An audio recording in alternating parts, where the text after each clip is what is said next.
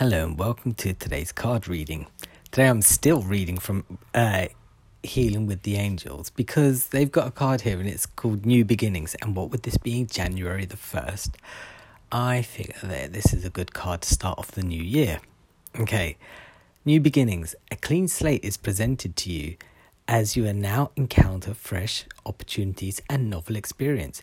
Embrace the new The new in your life, including new opportunities, people and projects. The angels know that change can be frightening and they can surround you now with loving energy.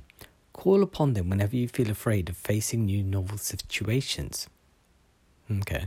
They will boost your confidence and energy so that you can enjoy your new beginnings.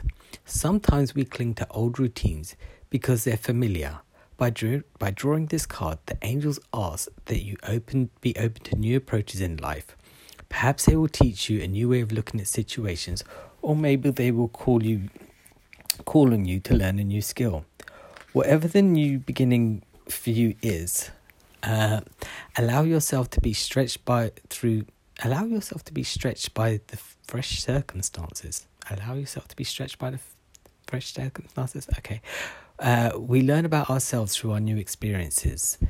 This is very true. Now, tomorrow, there is a new moon in Capricorn, which is actually a pretty good sign, right? And it's going to bring about a lot of um, new beginnings and change. Now, I remember a couple of readings ago, I said that there was going to be like a lot of false happiness. Now, false happiness also comes from change, right? So when new good things come into your life, because we are so used to not being able to accept um, positivity um, or people being overly nice to us or all of a sudden being very friendly, we have our guard up. Um, that can also create a lot of false happiness because you don't really know what you're doing. So you kind of fake it till you make it.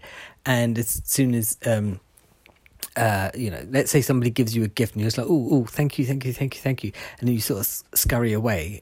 As soon as it's gone, you'll learn how to sort of deal with it. And you just feel like, oh my God, how am I supposed to deal with this? But then the next time it happens, after you, you feel pretty much the same because you don't, you, it's not, you're not used to it. Now, this is what is about to start happening quite soon, right?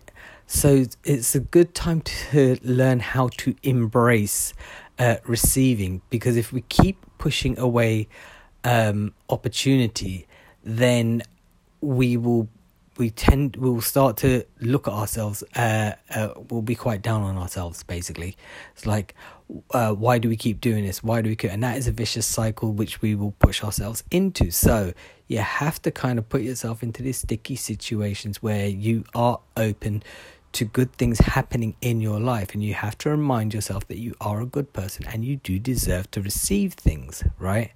Um, yesterday when I was talking about abundance, and you can receive an abundance of crap, um, it's because of the way that you view yourself. So if you do not uh, view yourself as someone who can be abundant, then you will not be receiving that. So if you start looking at yourself as someone who is able to receive, you will now start seeing new opportunities uh, open up in front of you, and you will start to allow good abundance to come into your life. Now, I hope that makes sense. Um, I will be back tomorrow with another card. Bye.